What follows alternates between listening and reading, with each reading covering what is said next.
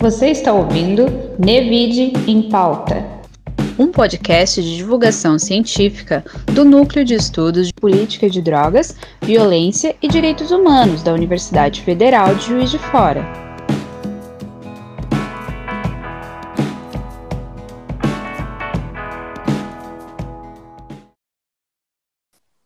É, a gente se sente muito honrado de ter você conosco aqui nesse período, né? Em debater temas tão caros para o tema da segurança pública. Então, a gente agradece em nome do professor Paulo Fraga, do, dos pesquisadores do NEVID, da UFJF, por essa disponibilidade de estar conosco, ok? Eu que agradeço o convite. É, vamos, vamos ter uma boa conversa aqui, mesmo que é, pouquinho a gente conversa um pouco. Sim, e, e distante com essa nova realidade nossa, né? Sem dúvida nenhuma, né? É a nova realidade.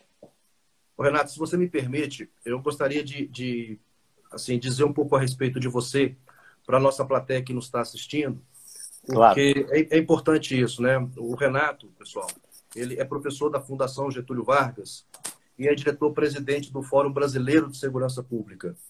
Ele é, é diretor-presidente de uma instituição que talvez seja a mais importante, uma das mais importantes do Brasil, que congrega profissionais do campo da segurança pública e pesquisadores, especialistas. E eu tenho a honra de fazer parte do Fórum Brasileiro com você, Renato.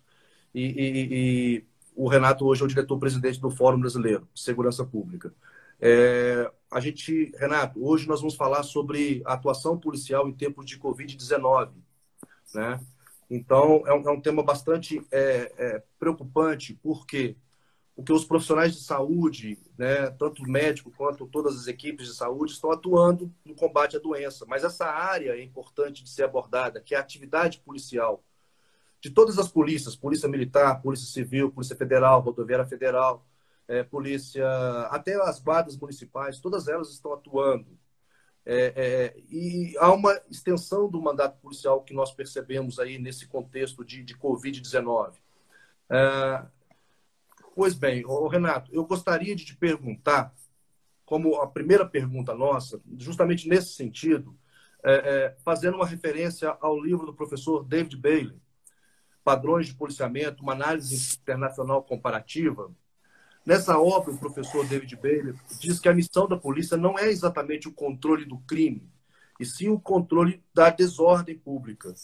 A sua atividade primordial, o policiamento, tem por objetivo assegurar a ordem social e a cidadania da população, de modo que o controle do crime é em si apenas uma parcela da atividade que a polícia executa, é, que o policial faz no seu dia a dia. É que eu me lembro, nós temos um grupo de pesquisadores policiais que está nos acompanhando agora nesse momento, e já tivemos uma, uma, uma indagação, uma, uma participação de um colega do Distrito Federal que traz para a gente uma questão vivenciada no Piauí, neste momento, que o Ministério Público Federal, lá do Piauí, quer que a polícia atue é, auxiliando na formação de filas nas agências bancárias. Então, Renato, eu te pergunto, a você, como pesquisador já experimentado no campo da, da segurança pública, é, como que você vê essa questão da polícia ser chamada para atuar para além do controle da criminalidade em questões de saúde pública, de isolamento social, de posturas municipais.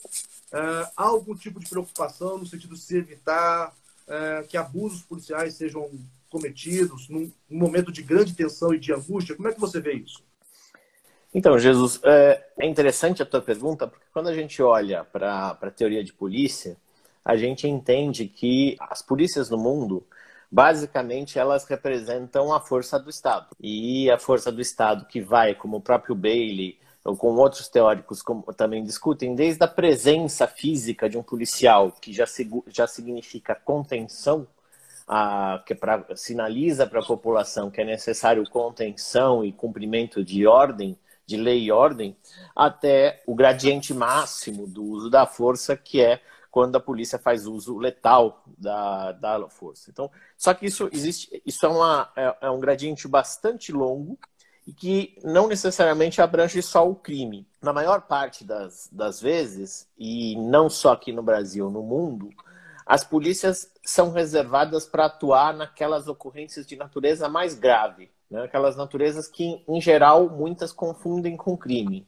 Mas não, não é só isso, né? porque você é. tem sociedades como a brasileira, que é uma sociedade que mistura, sim, crime em patamares muito altos, mas é importante a gente lembrar que a sociedade brasileira é muito leniente com a violência. É, não só a violência do crime, mas a violência das relações interpessoais, como a violência doméstica, que tem um papel importante aqui, uma questão importante durante a pandemia, e a violência do Estado, seja por meio, por intermédio das polícias ou por intermédio de, da política prisional, da política criminal e penitenciária.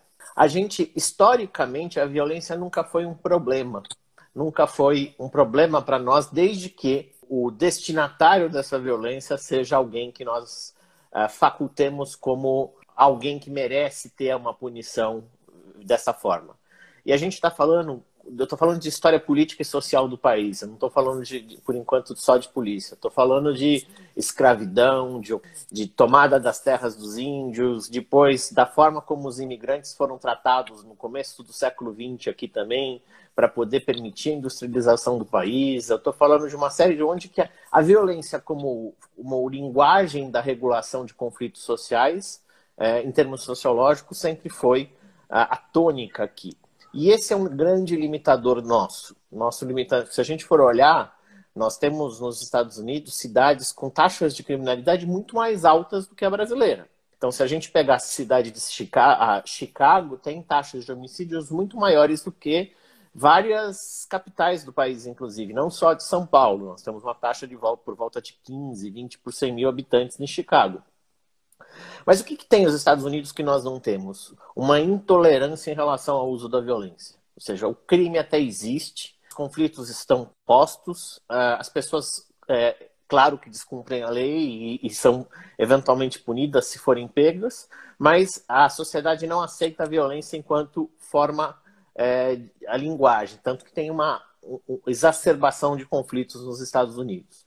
E é nesse ponto, quando a gente olha para a pandemia, a gente vai perceber o seguinte: é, quando a gente olha para a pandemia e olha para as polícias, a gente vai ver qual é o mandato que as polícias brasileiras têm hoje em relação a administrar conflitos sociais e que esse é um grande problema. O que, que as polícias devem fazer? As polícias devem administrar que tipo de conflitos? Elas estão apenas dedicadas a, a, a reprimir a criminalidade? Quando a gente pega o, o artigo 144 da Constituição, que diz lá basicamente o que cada polícia faz, patrulhamento ostensivo. O que, que vem a ser patrulhamento ostensivo? Por outro lado, a gente tem dois outros pontos da Constituição que diz lá a segurança é condição para o exercício da cidadania, no artigo 5 e é um direito em si próprio, em si mesmo, e o artigo 6 que é um direito social universal. Nessa perspectiva, Milagres, o que eu vejo é que a gente precisa ver, de alguma forma, é possível sim ter a polícia como parceira para organizar a manutenção da ordem é, em situações como a de pandemia. É possível a gente pensar desde que as polícias também estejam protegidas, elas não se coloquem em risco. Então, é uma, uma, uma, uma um dilema que coloca, sim, as polícias podem organizar ah, situações de emergência, podem organizar a manutenção da ordem pública, porque isso é uma função primordial. No momento de emergência como de pandemia, isso significa organizar a, vida, a forma como a sociedade vai interagir. É com relação ao mandato policial. Havendo uma expansão do mandato policial, espera-se que a, que a polícia se aproxime mais da população? É possível esperar isso das pessoas? É possível, é, é, é das pessoas e da, das instituições policiais? É, Poderia se esperar, por exemplo, que haveria pós-pandemia é, uma proximidade maior entre a polícia e o cidadão? É possível? Como é que você vê isso? Então, minha opinião não é exatamente uma ampliação do mandato policial. Nossa Constituição já diz que a polícia precisa atuar na administração dos conflitos na medida em que no artigo 6 a gente diz que segurança é um direito social universal e no artigo 5 a gente diz que segurança é um direito civil em si próprio, em si mesmo, e um direito e condição para o exercício da cidadania, então a gente já tem um mandato. A gente precisa convencer as corporações de que o mandato policial já está é, garantido para atuar na administração de conflitos. Em geral, a gente vê muito isso como uma atividade das guardas municipais, das prefeituras, mas a polícia, de alguma forma, tem que pensar na lógica da prevenção, do planejamento e de como pode atuar. O modelo, eu não lembro exatamente qual que foi a pessoa que falou, mas se eu não me engano, de, de Mato Grosso, de que o modelo, o padrão de polícia comunitária que seria necessário seria o brasileiro e não o inglês ou o japonês. Estou plenamente de acordo. É, e não necessariamente a ideia é só no padrão de policiamento comunitário. A gente teria que repensar os padrões de policiamento para que, em algumas situações, as polícias pudessem servir na hum. lógica, numa outra chave interpretativa. Entendi. Não é uma expansão do mandato policial, então, porque isso já estaria e, na competência da polícia, né? Exato. E aí a gente tem um ponto fundamental que eu acho que a, que a pandemia nos traz, que talvez explicite. As polícias são reguladas por normas e leis que são muito anteriores à Constituição. A própria Polícia Militar, ela funciona com base no R200 de 1983. É, as polícias que é antigo. Então, é, nós não temos a Constituição, a legislação infraconstitucional não foi renovada e a gente, para usar uma expressão até forte, deu de barato que a legislação que regula as polícias foi recepcionada pela Constituição.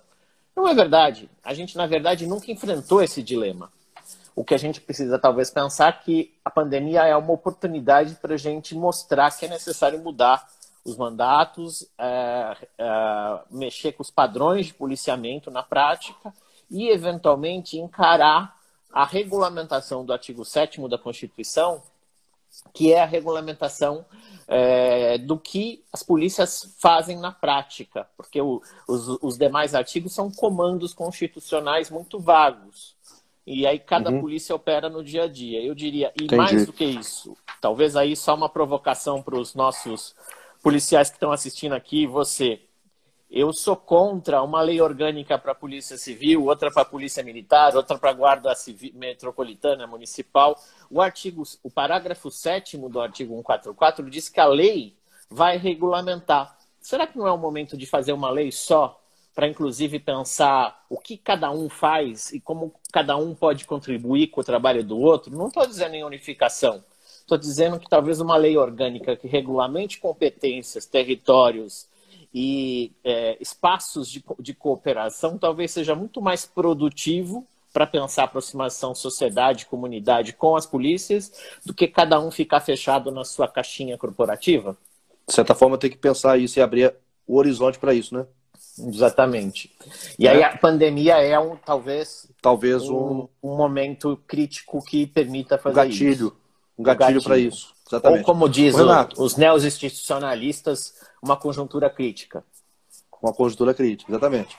Renato, é, uma outra questão aqui é a atuação da polícia, das polícias em contato direto com a população é, faz com que os policiais estejam em risco de contágio diuturnamente. Isso aí é, é fato incontroverso.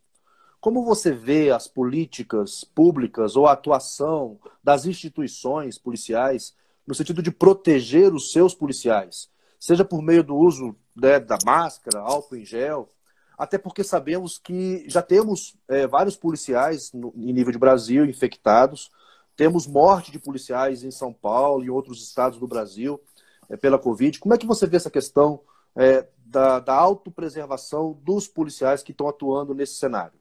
Um verdadeiro caos. Não tem outra palavra para a gente dizer isso.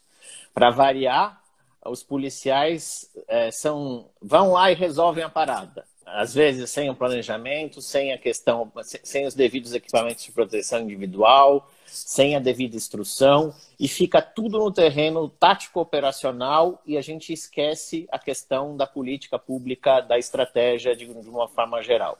E aí sempre os comandos têm que se virar. Algumas polícias que têm mais capacidade, inclusive de financiamento, é, no começo, quando começou a chegar a notícia de uma pandemia, já se anteciparam, como a Polícia Militar de São Paulo, e começaram a comprar equipamentos de proteção individual, álcool em gel, é, máscaras, é, luvas. Mas uhum. isso, se a gente olhar no contexto brasileiro, ela é, é, é, é, é uma exceção, porque a gente Sim. funciona com, uma, com um subfinanciamento, subfinanciamento crônico da área.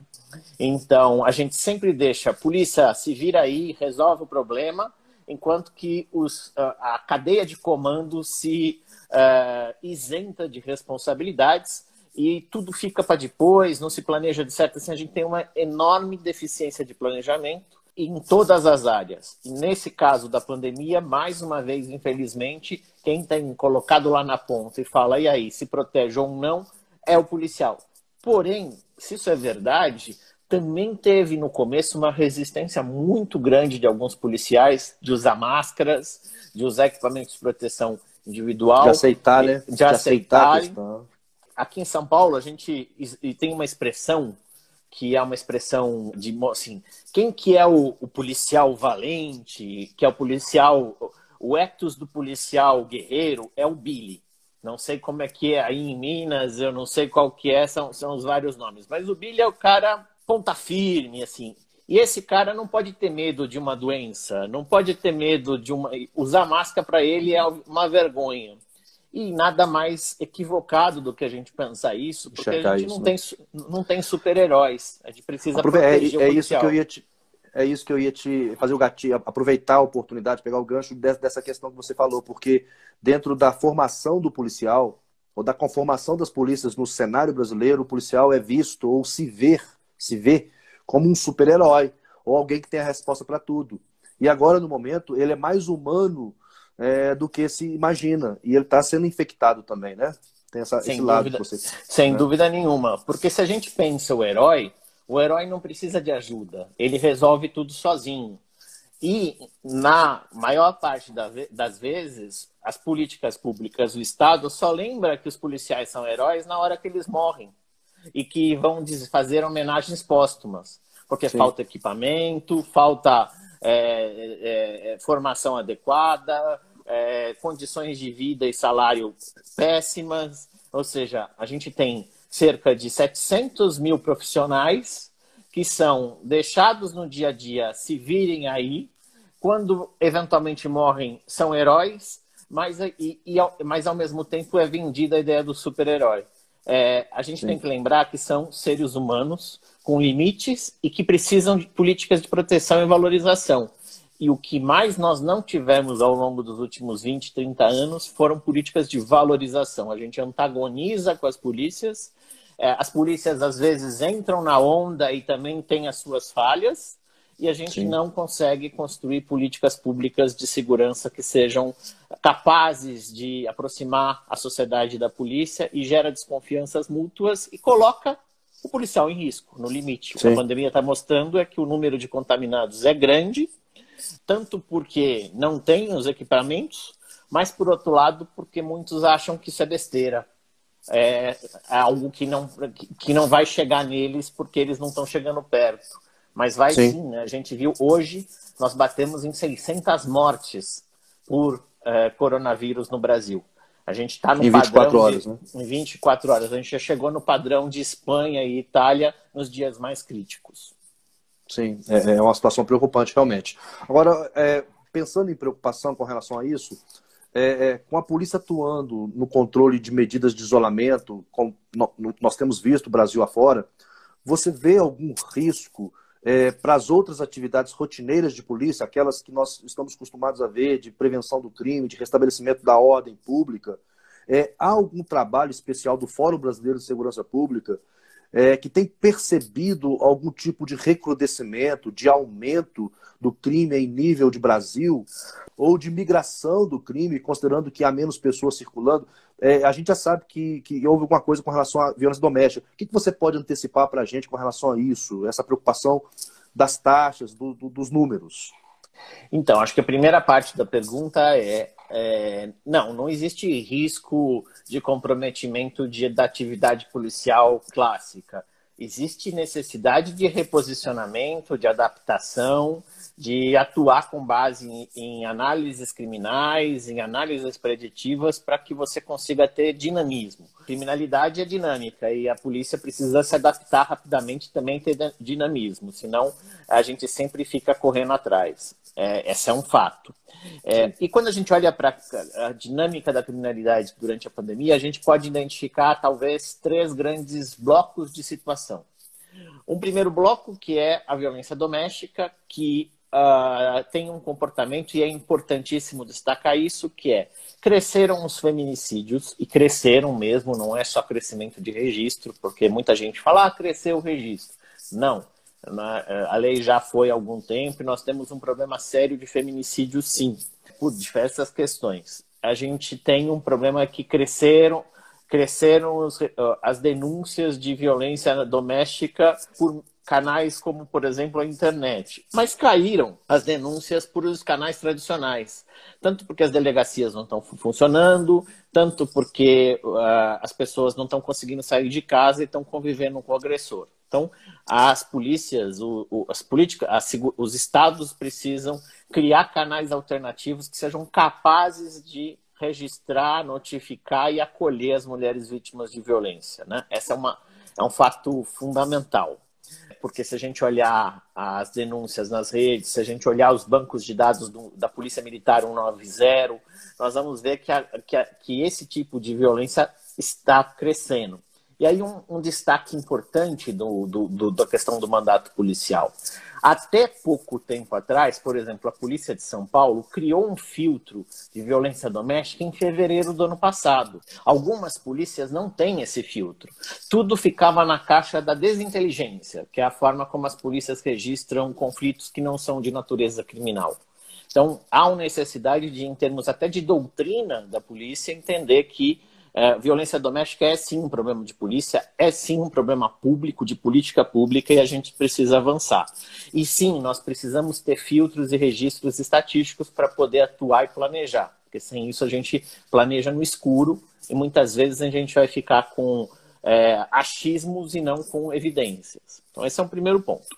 O segundo ponto é que os crimes. Uh, que tenham a ver com crimes de oportunidade, principalmente os crimes patrimoniais, Sim. estão caindo bastante. Furtos e roubos, principalmente. Os crimes estão caindo bastante, porque diminuiu a circulação, a mobilidade, e esses Sim. crimes dependem de circulação e mobilidade. Então, isso é uma situação que aconteceu. E terceiro lugar, na dinâmica da, da, da, do crime organizado, a gente tem um fenômeno que é, é uma, uma, uma, um duplo processo. Em termos do tráfico internacional de drogas, tanto o que chega no Brasil quanto o que sai, porque o Brasil é um hub de exportação para a Europa e para a África, o que, que aconteceu? É, diminuiu a quantidade de drogas que chega no Brasil, mas chega porque nós temos uma fronteira terrestre muito grande, Sim. mas é, com o fechamento das fronteiras continua chegando, mas uma quantidade menor mas não está o, o, o crime organizado não está conseguindo exportar essa droga, porque em geral as fronteiras fechadas, a diminuição dos voos internacionais, a diminuição do, do transporte de cargas fez com que a droga tivesse uma dificuldade gigante de ser exportada. Então, uh, nós temos aí um problema de abastecimento do crime organizado Sim. que vale a pena chamar a atenção. Quando a gente transporta isso para o mercado interno, a gente vai perceber também uma mudança no, no, no padrão de, de, de, de aquisição da droga. Então, por exemplo, em alguns lugares da Zona Sul Carioca, da, das áreas mais ricas de São Paulo, de Minas Gerais, da, do Nordeste, do Rio Grande do Sul, nós temos os deliveries. Você liga e recebe a droga em casa. Mas isso era só para uma parcela, porque a, a, grande parte do consumo se dava das pessoas indo até os as pontos de venda de droga. Com a redução da mobilidade, esse ponto de venda teve alguns perderam rentabilidade, perderam público, perderam consumidores. Só que as despesas dos donos dessas pontas continuam altas. E aí começou a ter um problema que é mudar a modalidade para entrega, delivery, em alguns casos, mas uh, começou a ter uma uhum. reconfiguração dos territórios. Quadrilhas que começam a querer invadir outras menos rentáveis, é, e isso mostra, um, de alguma forma, tem sido aparecido nos homicídios. E também tem uma outra questão que também, que é, é claro que em termos estatísticos isso é residual e não aparece, mas por isso que a gente precisa ter bons sistemas de análise, o, o crescimento e o reaparecimento de crimes que exigem grande poder bélico, que são é, é, roubos de caixa de, de, de, de, carros fortes, de empresas de valor e assim por diante, ou seja, um crescimento. Porque o, o tráfico em crise precisa de capital de giro, porque ele tem uma estrutura para pagar. Então a gente tem esses três cenários é, que a pandemia, é, de alguma forma, potencializou. Uma mudança na dinâmica das organizações criminosas, um, uma, um recrudescimento da violência doméstica, que já estava acontecendo, só foi potencializado, é, e uma situação que tem a ver com a recomposição é, internacional e nacional do crime organizado. Então, por exemplo, os homicídios tiveram um repique agora, com um destaque. Foi. Desde setembro do ano passado, os homicídios voltaram a crescer no país. Crescer não é uma não é uma algo um fato novo, infelizmente, depois de um ano e meio de queda bastante acentuada. Aproveitando a sua fala, teve alguém, teve uma colega que comentou a respeito da possibilidade de aumento do número de crimes contra crianças, contra é, pedofilia, no caso que foi mencionado aí, né? Uma potencialização do crime de pedofilia devido à, à presença né, de pai, crianças dentro de casa ali convivendo naquele espectro ali da, do isolamento social. E eu queria é, ver com você também uma outra questão, não está aqui no nosso script, mas é, surgiu aqui agora, que é a atuação das facções criminosas, é, seja de um lado, né, de, é, de, certa forma disciplinando a vida da comunidade, é, impondo verdadeiros toques de recolher. A gente assiste isso pela mídia, tanto no Rio, São Paulo e alguns outros lugares, é, quanto também é é, é, é, exercendo um papel de segundo Estado, agora com mais força ainda, no sentido de evitar que os seus mercados sejam prejudicados pela, pela dinâmica da pandemia. O que, que você pode nos dizer sobre isso? Respondendo à questão da violência sexual contra crianças, isso. sem dúvida nenhuma. Lembrando que, mesmo antes da pandemia, 54% do, dos registros de estupro eram é, contra meninas de até 13 anos de idade. Então, a violência Sim. sexual é uma realidade bastante perversa e a, e a maioria das, dos agressores eram pais, irmãos, tios e pessoas conhecidas. Então, Renato, isso... a, tendência, a tendência agora é que a cifra negra seja até maior ainda, né? Você tem uma, um, uma, um risco de subnotificação muito grande e isso coloca para as instituições públicas um, um, desafio de como, como você é, criar alternativas para conseguir saber e conseguir punir, porque como é que você monitora dentro das casas? Isso é um Entendi. desafio. Então, é um. Que tem a ver com prevenção, com novas tecnologias de denúncia, Sim. canais, enfim. Sim. Em relação às facções, nós temos que lembrar que a gente no Brasil a gente convencionou de dividir facção de milícias, mas é, a gente tem, na verdade, o controle territorial de determinadas regiões, seja por um ou seja por outro.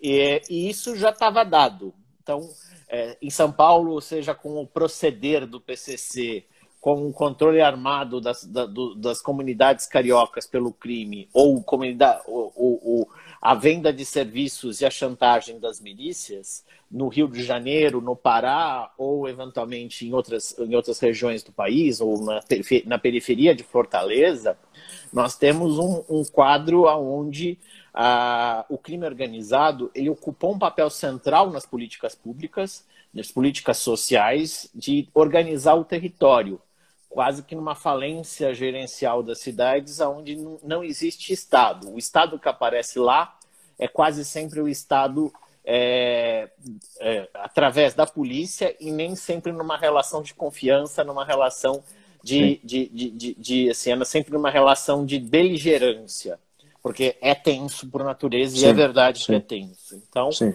a, a gente tem que entender que o domínio das facções e das milícias já é, um, é algo que já estava dado. Talvez a pandemia só mostrou e mostrou, talvez tenha feito a gente perceber o quão reféns estamos é, dessa situação e como é fundamental aliar políticas de segurança com políticas é, sociais de outras áreas, como a, a, organização da cidade, saneamento, educação, saúde e assim por diante. Então, esse é um importante que você chamou atenção, porque não dá para pensar que a polícia vai dar conta de Sim. tudo. A polícia não dá conta de tudo. Não. Por mais que ela seja aquela que está na ponta e vai chegar e vai saber primeiro até onde vai ter uma nova rua, antes da prefeitura. É. Qual vai ser a nova invasão. Mas a polícia não pode ficar responsável por tudo, porque senão não dá conta e quem vai acabar ocupando a brecha é o crime organizado, seja ele de base prisional ou seja ele miliciano. O Renato, é, o que nós tínhamos nos proposto para te indagar, para ouvir de você, já foi cumprido. Então, assim, eu queria que você deixasse uma mensagem final é, para o público que, nos tá, que está nos assistindo. Tem policiais, pesquisadores, civis, é, pessoas né, que convivem, que estão dos mais diversos estados do Brasil. Tem gente do Pará, gente do Mato Grosso, gente de Minas Gerais, de São Paulo, do sul do Brasil uma mensagem é, é, que estivesse dentro do seu âmbito de, de formação e de especialização para uma mensagem final mesmo, né? E aí com isso a gente encerraria a, a atividade. Então, primeiro agradecer você, é, achar, eu acho que a, a, oportunidade foi bem interessante e chama a atenção para aquilo que a gente falou no começo, que é uh, talvez a pandemia, além de é, colocar a questão da valorização dos policiais é, não como heróis, mas como sujeitos de direitos que precisam ser protegidos também e ter todas as devidas condições para o trabalho é uma das questões.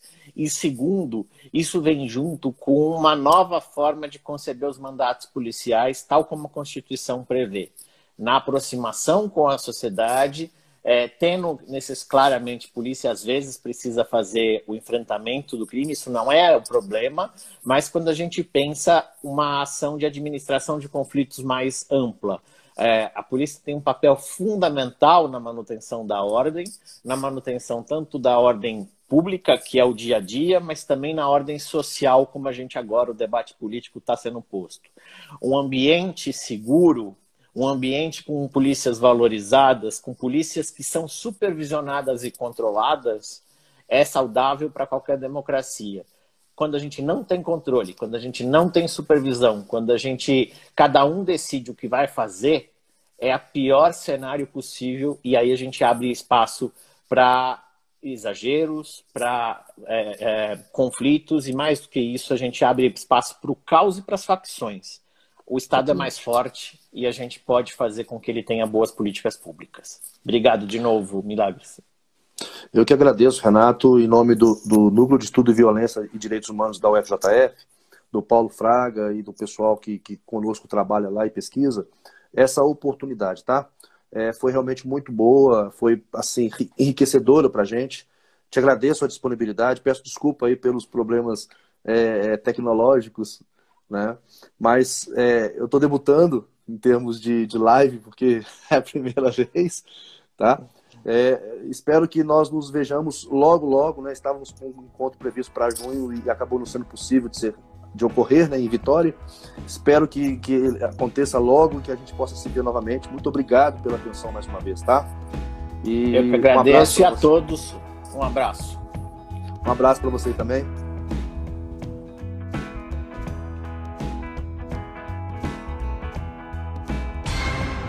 Este podcast foi editado e apresentado pelo Núcleo de Estudos de Política de Drogas, Violência e Direitos Humanos da Universidade Federal de Juiz de Fora. Acompanhe nossos trabalhos em ufjf.br/nevide e nos siga nas redes sociais.